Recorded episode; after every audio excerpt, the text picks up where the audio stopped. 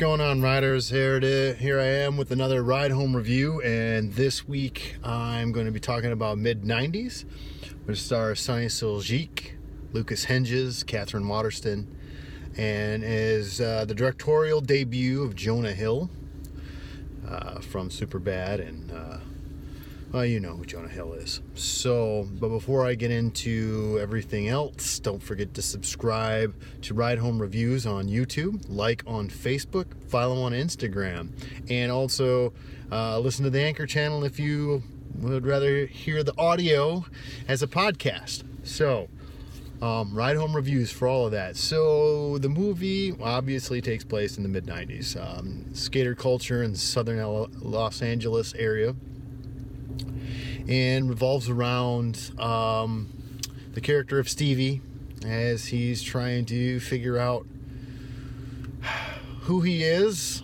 where he belongs, and so on because he just doesn't feel like he's getting it at home. Um, what I liked about this film was it was it was interesting. It seemed like it was a bunch of non sequiturs, but strung together.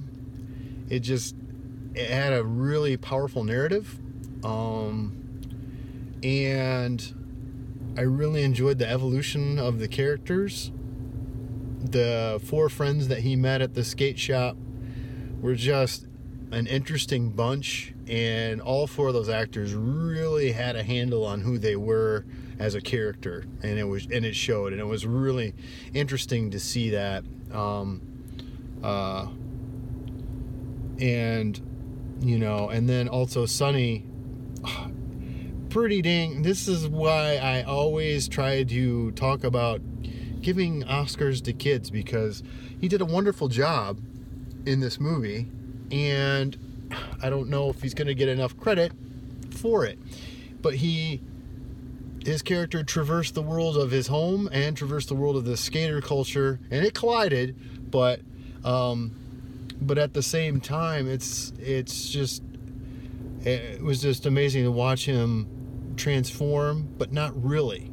Um, he is who he is, and he doesn't compromise that. And I think that was the whole premise. Um, so I really enjoyed that. I thought the camera work and cinematography was really good. Um, and I, I uh, and I liked the story. At first, I was like, "Where's this going? Where's this going?" And it finally hit the hit the notes, um, especially f- from the second act into the third act. It really hit those notes, and uh, you saw the evolution of the relationships happening. Um, uh, what I didn't like uh, was I thought that there could have been more with his home life a little bit more. Lucas Hedges wasn't on on screen enough, I don't think. Um, but I know that there was purposes for it. But yeah, it's just uh, yeah, that was probably it. Really, is like some of the home life just you know could have been fleshed out a little bit more. Um, uh, the reasons why he was pushed a little bit harder, I think that could have been. Um, I like the fact that the closure was subtle. So just watch for that. The closure was very subtle. And what to watch for, um, uh, the aspect ratio the film was shot in. Just uh, pay attention to that because it'll it's a it's a bit of a throwback. So see see if you can pick out what I'm talking about there. But I really I thought the I mean it wasn't a home run, but it was a very good outing for Jonah Hill in his first first uh, first attempt. Um, uh, kind of a modern day retell, not retelling, but a modern day version of Kids. If anybody remember Kids from the late '90s. So anyway, but that's it. Don't forget subscribe on YouTube, like on Facebook, follow on Instagram. That is it. Mid '90s. It's pretty darn good. See you next week.